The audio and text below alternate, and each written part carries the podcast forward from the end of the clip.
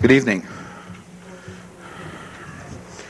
Those of you who have seen the bulletin board know that there's a whole slew of lectures coming up in the month of April. Next Monday, Mary Clapinson, who is keeper of Western manuscripts at the Bodleian Library, will be speaking on keeping Western manuscripts in the Bodleian Library.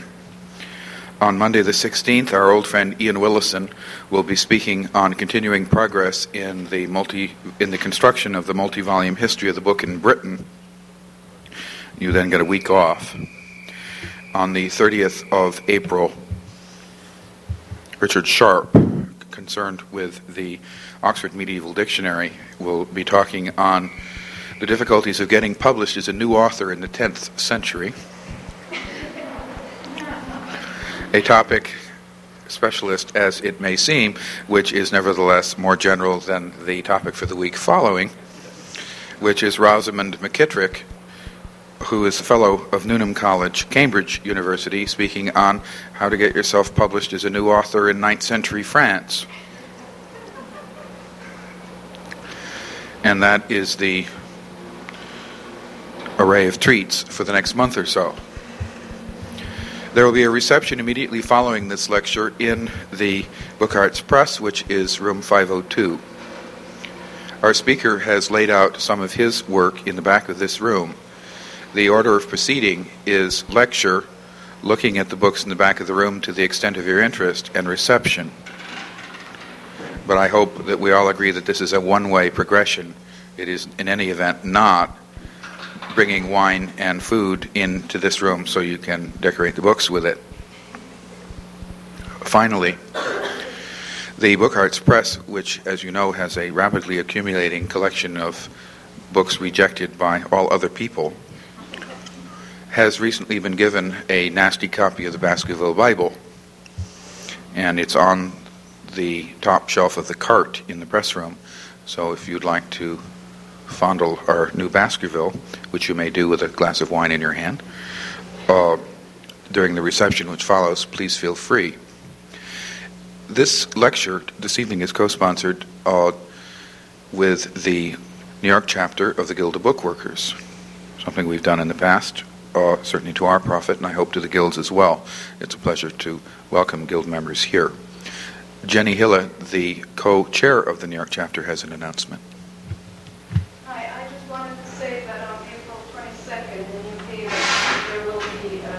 Bookbinding exhibit, a book arts exhibit that will have not only bookbinding but calligraphy and so on paper. Uh, in honor of Polly Zarsky, who is a binder that a lot of us have known for many years. And the exhibit will last till June 2nd. So you're welcome. The opening is uh, 22nd of April. Anybody who wants to come up and pay them at the Creative Arts Workshop, uh, 80 Yard Street is welcome. There is a very large and very confused conference this weekend on the book arts, run by Richard Minsky of the Center for Book Arts and other venues. And there were exhibitors, and by God, Polly Lada-Mocarski was one of them, and maintained booth hours too, uh, selling uh, good, clear polyester cases for book objects. Her new venture is called Polycase, and it's uh, lesson to us all in how to conserve energy. Our speaker this evening is David Bourbeau from the Thistle Binder in East Hampton, Massachusetts, who is going to talk to our great pleasure about himself. David.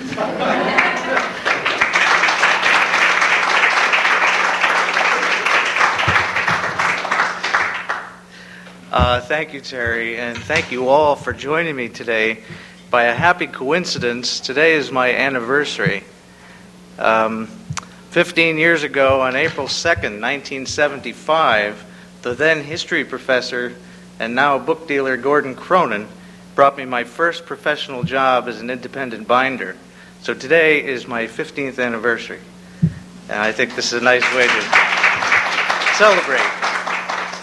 I was wondering just how I would be introduced today because my reputation is primarily as an edition binder. And for sure, I have made edition work um, a specialty of the house. But I also do one of a kind, what I would call uh, studio binding, as well as a good deal of restoration and conservation work, um, both from the very simplest of repairs to the most complex reconstructions. And it is from this work uh, on restoration that I have really learned most of the do's and don'ts that I bring to my modern, or let me say, new work. Um, my approach to design, or let me say, my immediate goal for a book and for all books is the same. And that is, I tried to bring all of the elements of the book, um, both the physical and the uh, intellectual, the form and the content, uh, the entire architecture, if you will, together into a single, unified, and well balanced whole. My long term goal, which I think also has a profound effect on my work, is to, when I'm leaving here, I want to leave behind something of real value for the time I've spent here. And I hope that my body of work will embody the highest standards, or let's say the, the best um, principles of my generation. To that effect, I think I am a binder of now. I am a man of now, and I want my work to represent the sensibility of now. What that means really is that I don't emulate or try to duplicate the work of any other generation or any uh, past period. I may borrow some techniques and I may even quote directly from a style of the past, as you'll see in at least one of my uh, projects, a 1696 Totentanz. But I don't do reproduction binding work uh, or pastiche bindings, and I doubt very much you'll find things like uh, false bands in my work. Although, if we're to believe the advertisements on television, raised hubs are the true sign of good binding work. I've brought uh, quite a few slides with me tonight, and I've divided them into two sections. The first will just give you a general idea of the variety of my work and a few of the um, uh, the themes that are recurrent through the years and the variations of those themes. And the second portion, which is much smaller, was, to po- was to originally to show all of the steps in the binding of the largest edition that my bindery has done. It was the uh, Pennyroyal Press edition of The Wonderful Wizard of Oz. There were 400 books, approximately a foot square, uh, 20 signatures, full paper binding in Belgian linen tray cases. And it took five very skilled binders six months uh, to finish the project. We all hated each other at the end. Uh, I lost almost $11,000. And the glory was that there were 400 copies of a book that I wouldn't mind showing anywhere in the world. In fact, I brought a copy tonight so you can look at it. Um, and with that, uh, I'm going to have to go through the slides rather rapidly. That second section, by the way, is drastically edited from 140 slides down to only 25. And what it'll do essentially is show you uh, the way that I mostly make cases. Many of you, I'm sure, have seen this method, but if you haven't, it may be a treat for you because it's not a normal way of case making. Um, I think just before I show the slides, I want to share with you a thought from another Massachusetts man, which sort of sums up my feeling about books and why I work in the way I do. And it is a quote from uh, Ralph Waldo Emerson, uh, almost 150 years, a little over 150 years ago. And it's that books are the best of things well used and abused among the worst. What is the best use? What is the one end to which all things go to effect? They are nothing but to inspire. And I think I'll shoot from there right on. I was just going to call slides, and I realized that this is one of those great new. First up is Arno Werner, one of my major mentors um, and the master binder who taught me a good deal about bookbinding. Last year, the Houghton Library at Harvard honored Arno's 90th birthday with a great feast in the library. And this year, at age 91, he just as of two weeks or three weeks ago got another schedule of 100 uh, boxes to make for the library. They uh, have estimated that Arno has some 60,000 individual pieces in the library. Most of them, of course, are, are uh, little tray cases, or what you call the clamshell boxes, and a lot of them are pamphlet bindings, but there are also some major uh, works of his there, too. Very good to see. This is the, uh, the first edition that I did. It was done as my last project with Arno Werner. And there's nothing really to distinguish this book as unique. It could be the binding on any book. There are little uh, leather corners. I think um, the only thing I'm proud of with this book is that it was an edition. I did it in six weeks' time by myself, and I think the workmanship has held up through the years. This is uh, one shot of my bindery. It's an odd slide. Um, you'll see this bench. This is my main workbench, and you'll see this being attacked later on by actual workers. This is another view of the bindery. This is a little room that connects my bindery with my living quarters. The man in the picture is uh, my first uh, uh, client, Gordon Cronin.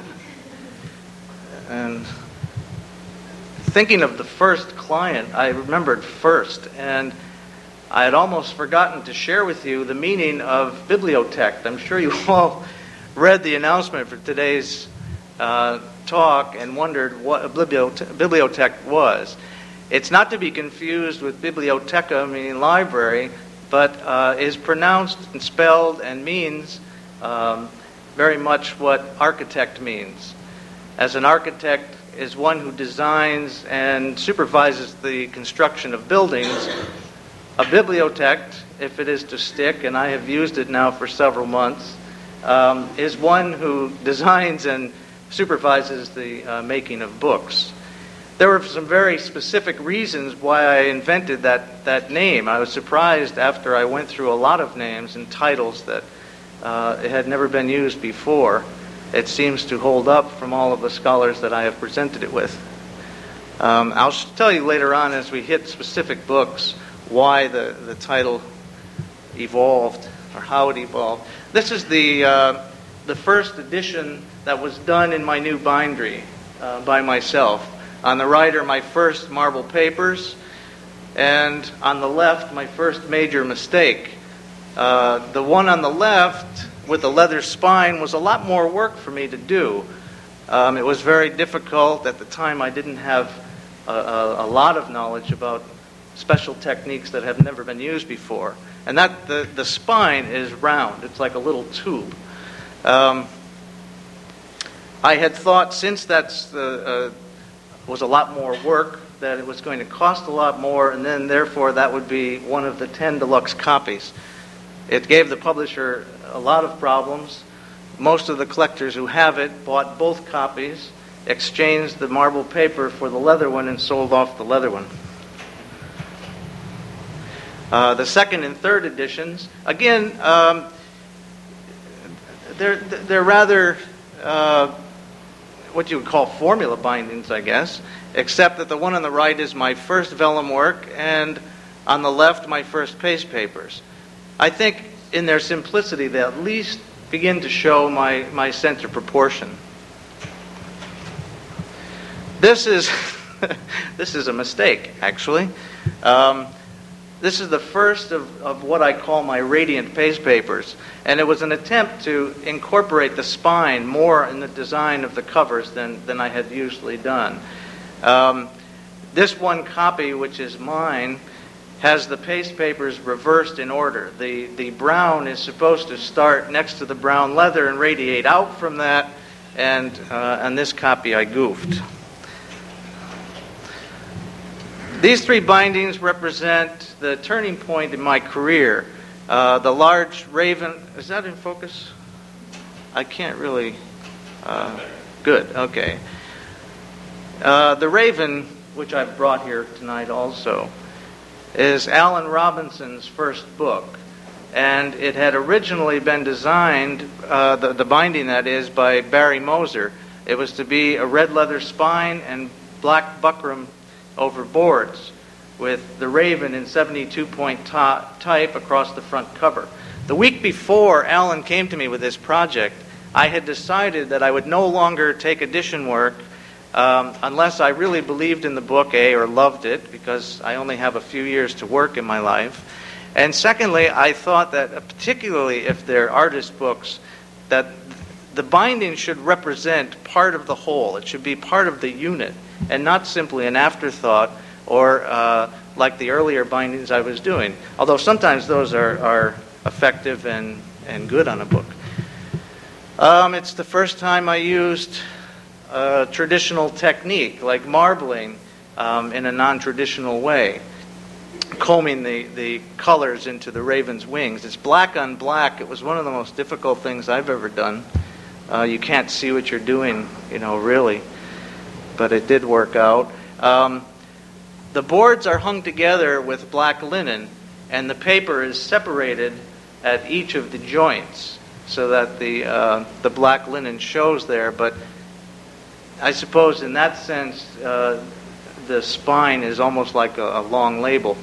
The little miniature, that was my first miniature project. Oop, sorry trying to get that in focus. We're at different planes.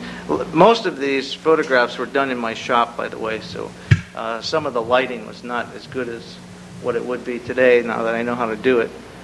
Um, it was another one of my mistakes. There are 40 copies. There are 125 copies of the Raven, by the way. Um, 40 copies of the little miniature. I had designed that thinking that I could, as they would 50 years ago, have a die made for cutting the diamonds and for stamping the, um, the diamonds on the leather. But I wasn't able to, at least in the time I had, I wasn't able to get uh, combined dies. And each of those 1,597 little diamonds was cut with a teeny weeny little pair of scissors. The, um, the book on the left is The Lead of Letterpress. It's a marvelous book. I also brought that one tonight. Um, that is the first, probably, of what I call my panel themes. And that is where it, I suppose, looks like what is called a three quarter binding with a leather uh, foredge and leather spine. You'll see how I handle that in a very different way through the years. Um, I guess this is my first relief binding, and um, it was Alan Robinson's second book.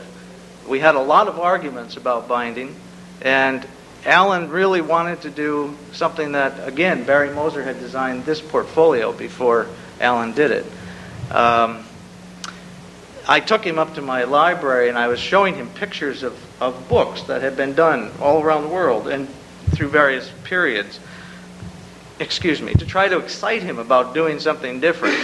And when he came to the binding by Faith Shannon with the little iris eye, um, I don't know the name of the book, he said, Oh, God, that's great. Could you do that? And I said, Alan, I can do the whole damn whale. This is, uh, this is the outcome. It's the head of the right whale. This project was um, Alan's contribution to Greenpeace. Uh, he contributed all of the uh, profits from all of the 125 copies. Um, Alan is a naturalist and, and works always with animal themes. The, um, the original sculpture was done in wax. Uh, there was a rubber mold made, and then 125 polyester resin uh, models made that was worked under the leather. I'm not going to tell you the real problems that were involved with this book. It looks very simple once it's done but uh, it's 21 inches long and 15 inches high. And this is the work uh, that excited Daniel Kelm when he was working at the Harcourt Bindery. Um, Daniel saw this little thing that I was working on and eventually joined me and did the second half with me, and it has influenced his work ever since. Um, I'm sorry I don't have more text pages from this book, and I, I couldn't bring it because it's on loan at the moment. The, uh, it's a wonderful book, an odd bestiary. It was Alan Robinson's third book. So the Raven, the Cetacea, and now an odd bestiary. This has uh, several things to recommend it, uh, bibliographically especially. Um, each of the 26 animals appears in a box and at that level on the page. And the, uh, the calligraphic initials were done individually on all 60 copies of the book. And there's a marvelous colophon page with all the alphabet on it. So it's wonderful. The uh, woman who did the calligraphy now owns a very uh, successful restaurant in town. She wasn't able to make it as a calligrapher, but uh, she's very good. What I brought this for is because it's the only picture of the inside of the book I have, and I wanted you to get a sense of the openness of the page. And the typographic pages are very, uh, very regular and very tight but the entire book feels very open, and there are blank pages in between prints, and that's one of the things that influenced the cover design.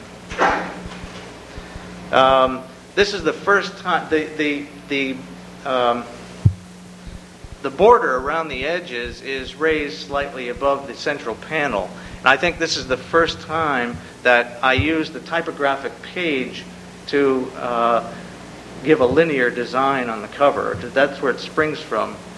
You'll see this happening more often in my designs now, that uh, the structure springs from the typography. The typography, anyway, it goes on and on and on. And um, the uh, turtle is the symbol for the Cheloniidae Press, which is Alan's, the name of Alan's press.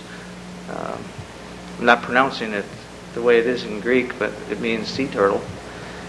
And instead of using one of the illustrations from the text or abstracting that, um, I used that, that turtle and then the, the alphabet, of course, from the book.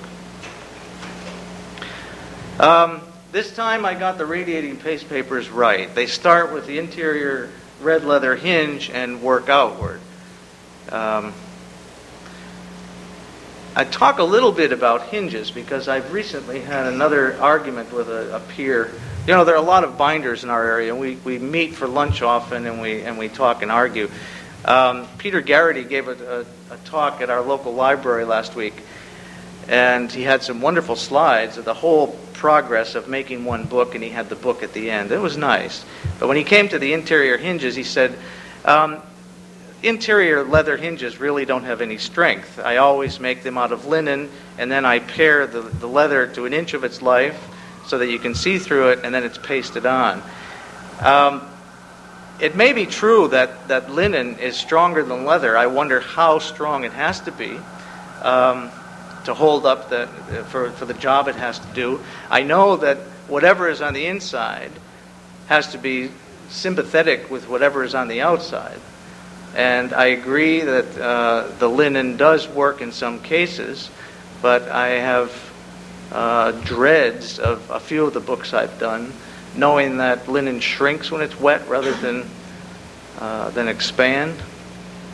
Anyway, my hinges, my my uh, leather hinges are pared very little.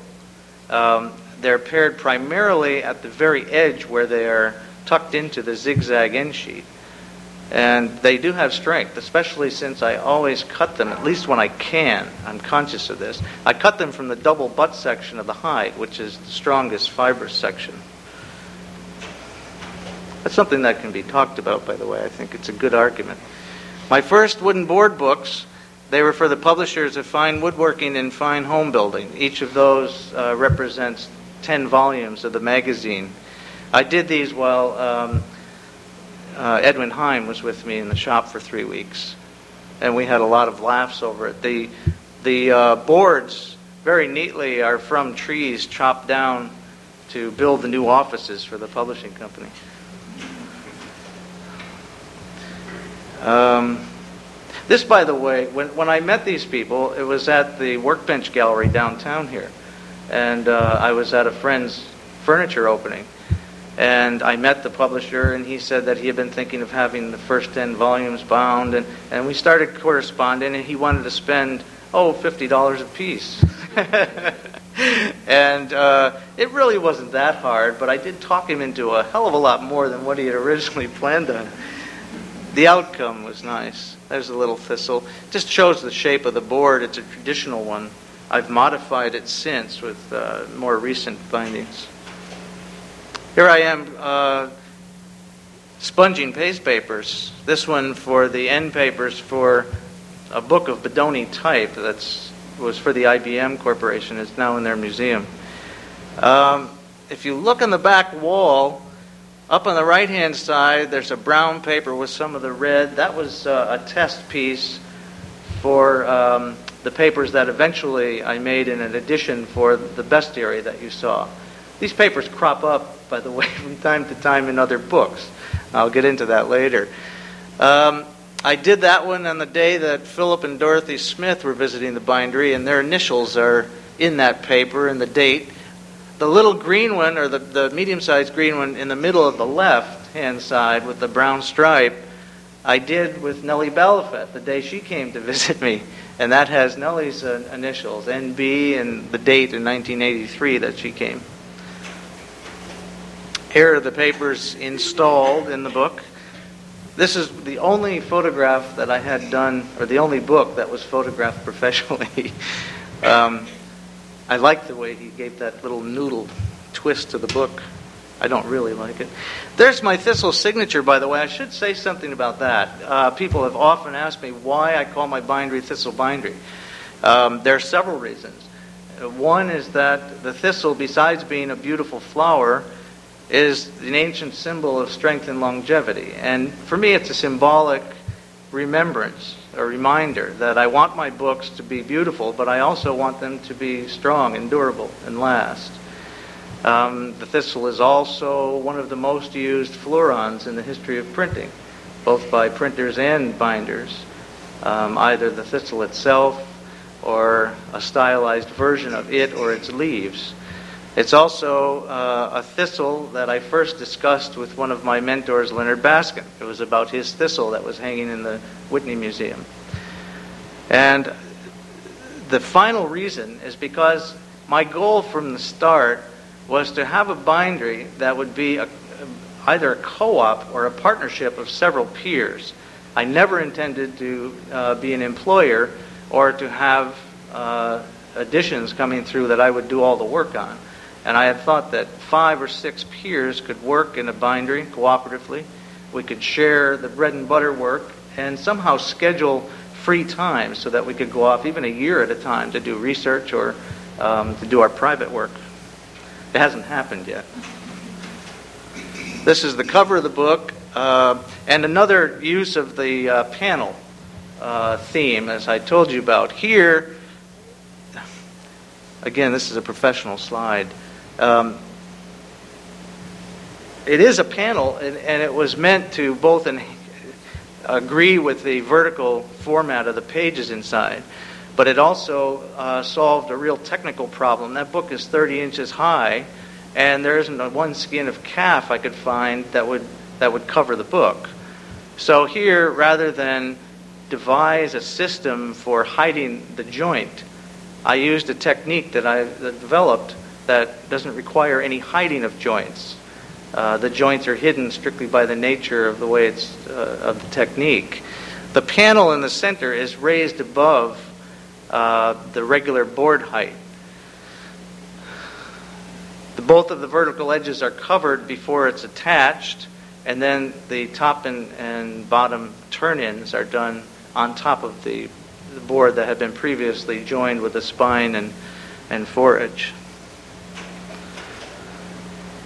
Another variation of the theme. This one uh, was a commission by Knopf Publishers for the um, for the author's copy of the book. It's The Embarrassment of Riches by Simon Schama. Uh, it's uh, similar to the last book in that the uh, central panel is raised, except in this case, of course, a different color.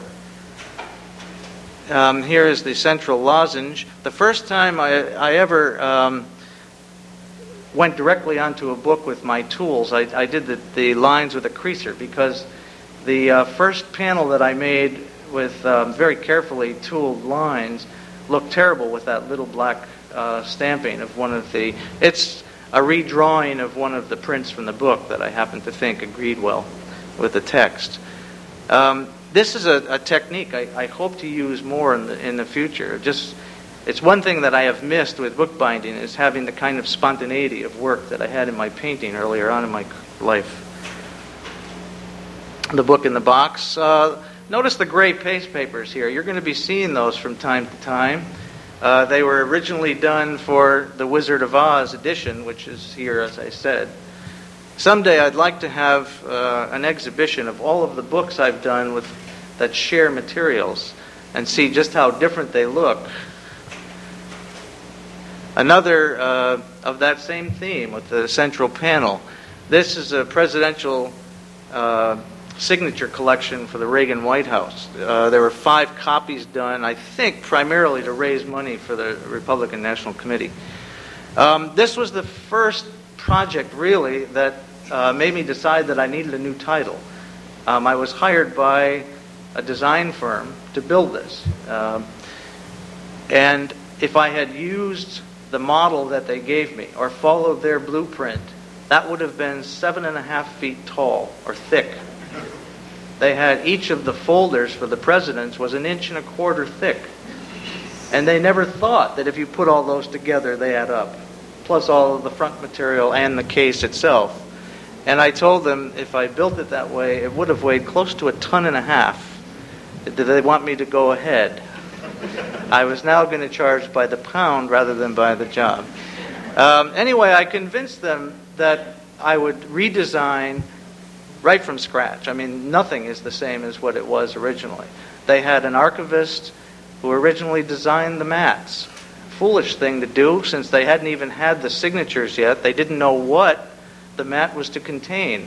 As it is, there were 40 separate documents, everything from uh, a calling card that, that was Gerald Ford's um, to a four and a half foot parchment document that was James Madison's, and that had to be folded very carefully and matted so that just the signature showed. And that's what this was about. But uh, it was difficult to talk them into doing anything because they were hiring a binder. And, and again, this is the first time I realized that I had to come up with a title that somehow connoted more than what uh, people expect of a binder. Not that it's any different than what I would do anyway. Another presidential project. Um, please tell me if they're out of focus. I just every once in a while get uh, what this is. No. Okay. Rather formula again. Um, in this sense, this, with this particular binder, I think it was um, unstoppable. The uh, I brought a copy of this book, and I'd like you to uh, look at how I handled the the vellum and the paper joint. I think it's uh, it's a, it's a rather neat thing and and worthwhile knowing how to do. That was the second book, by the way, that uh, led me to the decision to find a new title. I was given that manuscript and told to produce a book, a very unusual job to come into a bindery. But I loved it. Here are two of the uh, principals that I work with. Bruce Chandler on the left is the other half of Chandler Bourbeau Bibliotects. Um, Dan Kelleher, the operator of Wild Carrot Letterpress on the right. This was 5 o'clock in the morning after we had just printed the title page for the Gerald Ford book. Aha, the gray uh, paste papers again. Um, and again, this is, a, this is a job that came to me um, that led to the invention of the word bibliotect for me. I hope you don't get tired of hearing that word. Um, this thing was originally supposed to be a simple box to hold seven artist prints. And uh, I asked him to, to leave the prints off, and I would look at them, put some samples of materials together, and make my recommendations. And I had them for about a week, and it occurred to me that there was no reason to make another box for yet another portfolio of prints. I mean, not that it, it shouldn't be done, but that someone else could do it. There are a lot of people who like doing that. And I called him and I asked him why he wanted these seven prints boxed together because he usually sold his prints individually. He said these he did not want sold individually, that he considered them a series of one image or uh, a series of images that was on one theme, and he wanted them to stay together. And I said, Well, let's make a book. And I designed this and presented it to him, and uh, he was uh, he was so thrilled with the idea that he wrote a foreword, which itself is brilliant, and edited by an old Columbia man who was my neighbor. Um, it's, I suppose, really an archival binding. Uh, the the mats are made of um, oh, what is it? I was going to say DeWint. It's uh, Rives BFK. They're hinged together with black linen. That's the same thickness as the print paper and the prints are not held in with any adhesive, they're simply slipped in the top between the channels made, made by the uh, hinges. And it's the friction that holds them in. Um, notice the position of the of the both the title and the block of uh, the, the, the little decoration on the cover. That is the horizon line that I followed all the way through the book, both with the block of type, the colophon, the introduction, and all of the prints. They're all in one line. It's a simple uh, design theme, but it, it's something that I, I work with often, is to keep things on one line or level. This is the Totentanz the Stadt Basel. Uh, Michel Merian, 1696. And this was a book that came to me in very, very poor condition. There was uh, nothing left of the original binding to salvage. It was very badly stained uh, and very poorly repaired. And I think at two or three different periods it was repaired. In fact, I know it was. Um, the book was washed twice, and the stains still were uh, interfering with the images in the book. Uh, so the entire book was light bleached. In fact, Frank Mowery and Babetta Genrich uh, did it. Babetta was working for me at the time and we had washed the book and were disappointed. And then she had uh, a, a, summer internship with Frank Mowery and brought the book with her. And it inspired Frank to make that beautiful plexiglass uh, bleaching table. I don't know if you've seen it, it's a wonderful thing. It takes a lot of power. Um, here, the, uh, what I'd like you to notice is the just the central panel with the frame around the edges. It's a theme I picked up in the binding. You notice the gray paste papers again. Um, usually, I, I, design paper specifically for a book. Here again um, is that panel in the center. The uh, the skeleton in the middle I redrew from one of the prints in the book. Um, instead of giving him a drum. I gave him some bones and a skull to tap on. And the, uh, the border around, I must get a better slide of this one. It's a hard thing to photograph. The border around is, is composed of several of the hats that appear on the various prints. Uh, there's the Pope's hat and a bishop's hat, and I think a tinker's hat and a queen's hat, and uh, then a bridesmaid or something. And they're all wound together with a little thistle band. Um, the cords, uh, as you'll know, you can see uh, correspond to the cover design as well. They work with it. This is the silly little wrapper I made to deliver it to the uh, clients. That's David and Schumann Block's book, by the way. It's going to be on exhibition at the CAW next month. This is a new theme I've been working with. Um, this copy of uh, the complete poems of Robert Francis. Robert Francis is another one of my mentors. He's my literary mentor. Um, it's the second volume that I did of this book. The first one was for the publishers to give to him, and they demanded that I do a full leather binding. And interestingly enough, Robert Francis is not only a vegetarian, but he's an avid anti animal parts user. And I tried to talk them out of it, and they persisted, and I wanted to do the book for him. Um, that was several years ago. This book I did just before he died when he was going blind, and I wanted to do something that I knew that he would appreciate and something that he could feel that had sharp contrasts and a lot of texture. So I took one of the poem's shapes, and it was a poem that we read together at one point when we first met, and I inlaid that into the cover. Do you notice the gray paste paper under the tooling? No, but it's that same gray paste paper. This is a theme I would like to use more often, just uh, to show uh, the kind of tests I do with every new material I use. Um, you can see the, the way linen acts is much different than the way paper reacts to moisture. The, uh,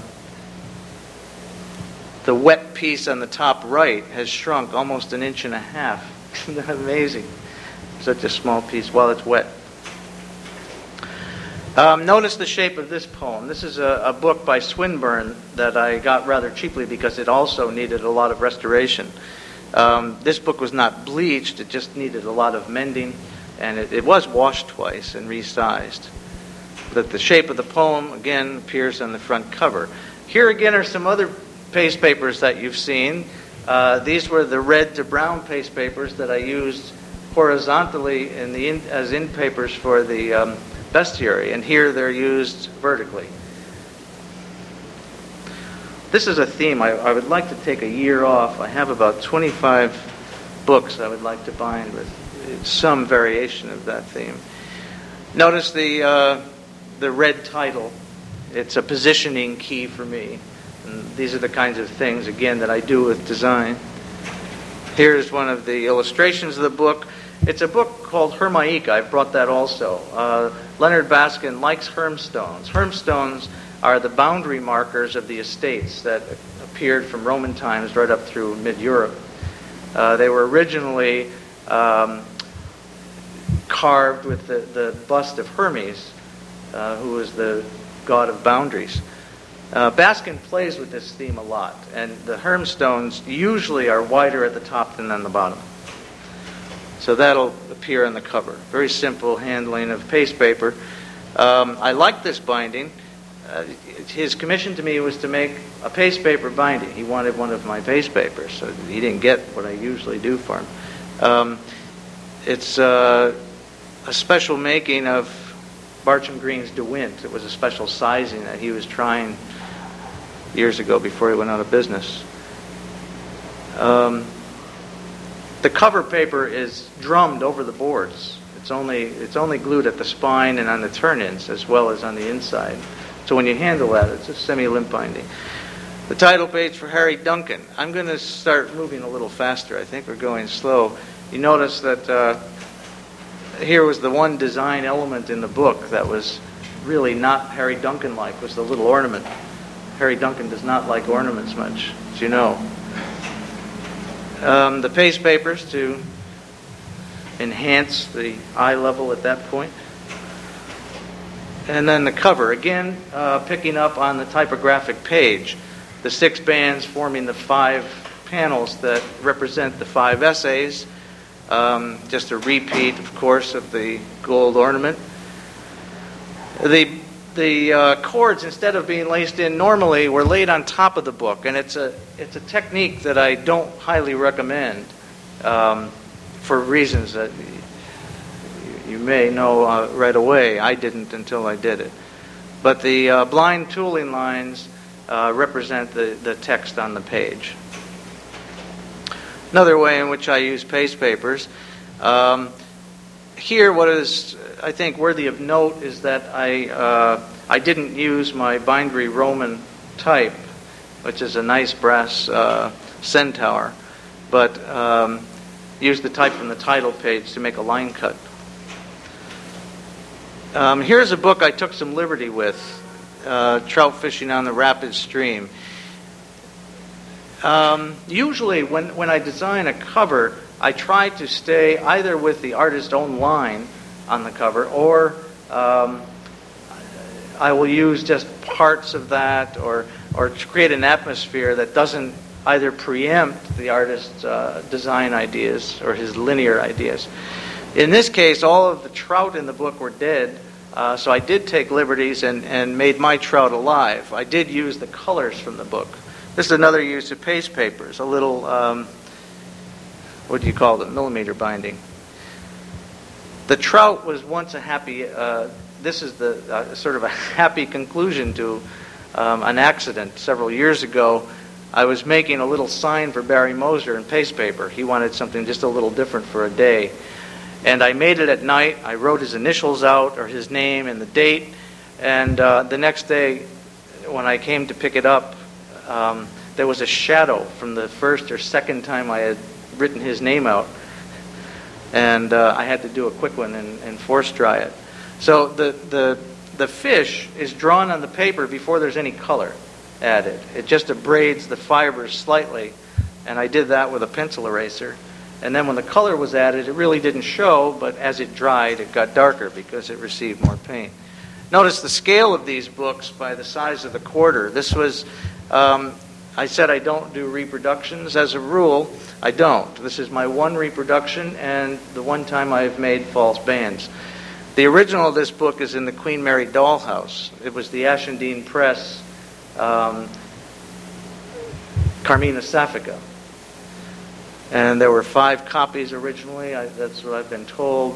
One copy, which was St. John Hornby's went up at Sotheby's four or five years ago, and SMU bought it for $28,400. Practiced in a folder on top of that to hold it in, and then the box. Um, I didn't want to do the book, but I told the Bromers if I did, they had to let me make the box. Uh, they didn't like it.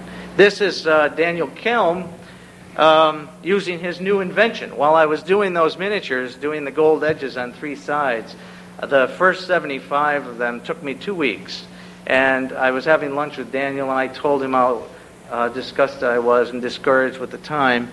And he came down to the shop and worked out this model uh, of a it's a it's a clamp that holds the book all the way through the cutting processes, trimming processes, and sanding processes. It never leaves the press right up to the gilding. He did the second 75 in one day. Very clever.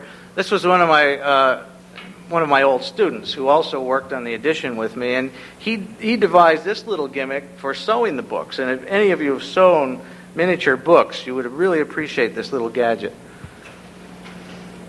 Um, these are all the original plates for the printing of that book. Um, they belong to Charles Gould in California. The uh, the pouch on the right is sort of my fun. I, uh, the first book that I trimmed, I trimmed on the spine side. Uh, so it's a book in sheets. Um, and I made a little pouch to preserve it for him.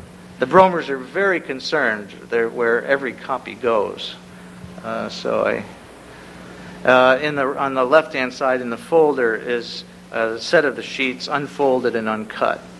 This is a book also that I brought here today. This is one that very much disappointed me when it was refused for exhibition at the uh, Met in the um, fine binding or fine printing finely bound show.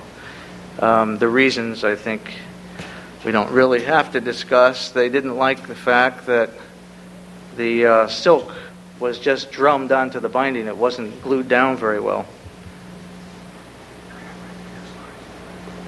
Okay, great. We're going to go faster. Daniel Genrich, uh, Painting the Silk. There were 55 copies of that book. Each of them we did a silk painting for. This is a book that I didn't bind, that I would like to have had. It was bound by a friend of mine. It was originally going to be a, a marble paper and leather spine book. Um, I saw the book in sheets at the artist's home, who was a friend of mine, and and I just couldn't imagine this in a cockerel comb marble paper. Just, I mean, it just was incongruous to me. And I made a sketch for her. She went home and uh, made a plate, and and this is what happened to it. It's just um, to illustrate the way I think that books should be thought of, you know, as a unit. I think um, this is the lectern Bible at St. Peter's Church at Citicorp Center. The uh, the raised design on the in the leather um, picks up on the panels from the ceiling of the church. Interesting in this binding, I think, was the inclusion of five vellum sleeves. The original commission was to bind in some plastic uh, photo album sleeves so that they could play around with new text from time to time. And uh, I really didn't like doing that. I put vellum leaves in, slit at the corners. They can put 8.5 by 11 sheets on either side. You see how I continue designs always if I can. It picks up on the headbands and that goes down into the gold tooling on the spine. Another lectern Bible, this one a little more recent, but again the panel theme. Um, this one I painted the uh, the canvas, and the women in the church did the petit point. It was a happy collaboration. Um, I wish this slide were brighter. I wanted to show you the shape of the boards. Uh, this comes from, if you can see them on the top of, uh, next to, they're sort of uh, arrow shaped, I suppose you would call them, a soft arrow. The book was not uh, rounded and backed in the normal way. And it's frequent, I mean, I frequently do not back books, uh, but sew them, this one on, on six cords. It was flexibly and um, I've forgotten what you call that, pack sewing. So it was round when it ended up. And by drawing the boards on very tight and lining it properly, it keeps it shaped very well. But the boards then have to be shaped uh, to the shape of that shoulder. The thistle signature. I thought that this one was going to show the hinge. The hinges of this book, by the way, weren't pared at all. Uh, they were used rather full weight and then filled in on the turn in. Um, Edwin Himes sewing a few books in the shop. He was with me for three weeks. When he was with me, he, for the first time, made his paste paper, made paste papers and uh, also tried the technique of not paring hinges. And he was frightened as hell, and it came out beautifully uh, Philip Smith on the day that all these people came and had a great time. Philip Smith paid me one of the highest compliments that's ever been paid me. He wrote in his book uh, that he gave me the, um, to David Bourbeau, who knows how to bind books which work. A simple statement, and I was very happy to hear that. Uh, Birgit Lockingen um, I'm showing these things because often uh, people come through from all over the world, and usually I get them to work for a day. In Birgit's case, she worked for two weeks. Uh, we were doing the Wizard of Oz, uh, and she had never made boxes, and she came at just the right time. She's the state librarian. I mean, the uh, what's it? The, the state library, the the in Berlin. I can't remember the name of the library. She's the binder. Don Glaister, and the first day of the of the workshop that inspired him to move from California to our area. Um, we had a workshop. Another use of the shop, by the way, it's continually used for different student groups or workshops. That man uh, has just completed my next project. It's Carl Caesar. He's uh, uh, has an apartment down the hall. Graduated from Columbia with a PhD in I think either comparative literature or Oriental studies. He was for several years the head of the department, or he put together the Oriental Studies department at Wesleyan. And from his influence in, in coming into the bindery every day for his coffee, um, he has gotten interested in making books. He is now hand printing his own translations of Catullus, a very important book for him. And it's being printed uh, by him, but at Wild Carrot Letterpress with uh, on their proof press, and they'll oversee the project. And we'll bind it together right in that bindery. I guess that's it. If you'd like, I'll stop, or I can run through those uh, the addition binding things without much description. If you'd like to see them, there are 20 slides. I can run quickly. I, I was going to tell you why I. Uh, why I mean how the design came about. This is just uh, the only thing I'll talk about. It's um, a little gimmick I made for punching the holes um, in the books. I've heard that there's a really nice one made in Michigan that I'm anxious to see. That uh, there were 400 books, remember, so we're punching the sewing holes signature by signature. Everybody working. After the first eight books, we stopped and I uh, reset that gauge to punch the holes, the, I moved the kettle stitches to three and five millimeters from the ends instead of where they were. I didn't like the way they were working way out there. It's sewn with um, a link stitch, as you can see. Another thing that's not usually done in addition work. Uh, it takes an awful lot longer. This is very funny. Their first week, Daniel and Babetta had just come from Germany, um, and we went to an auction about a mile away from my shop, and they bought tons of, of bookcases and things for their apartment, and they moved them on my cart a mile and a half through town. They didn't want to spend spend the money on a truck. Coffee break, always a lot of fun. Babetta rubbing down the Oxford Hollows, uh, done in the press. Um, little detail, just cutting the tips off of each board so that the fold of the paper will snug right in there. These are uh, paper covers. The boards are hung together with Irish linen and uh, a, a, little piece of, what do you call that stuff? Bristol board for spine piece. Um, and here's the case making operation. This is very good. I got a whole series of Babetta. Each of us, by the way, did every process together and on different days or at different hours. Um, it was one of the nice things of working on this edition. Everybody was able to do everything. The pa- pasted off piece is brought to the end of the bench.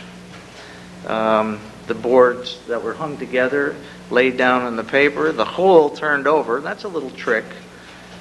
Um, then the the uh, the paper cover is nicely fit into the spine area. Turned in. Nice to have a lot of hands for this work. There are again 400 of these things.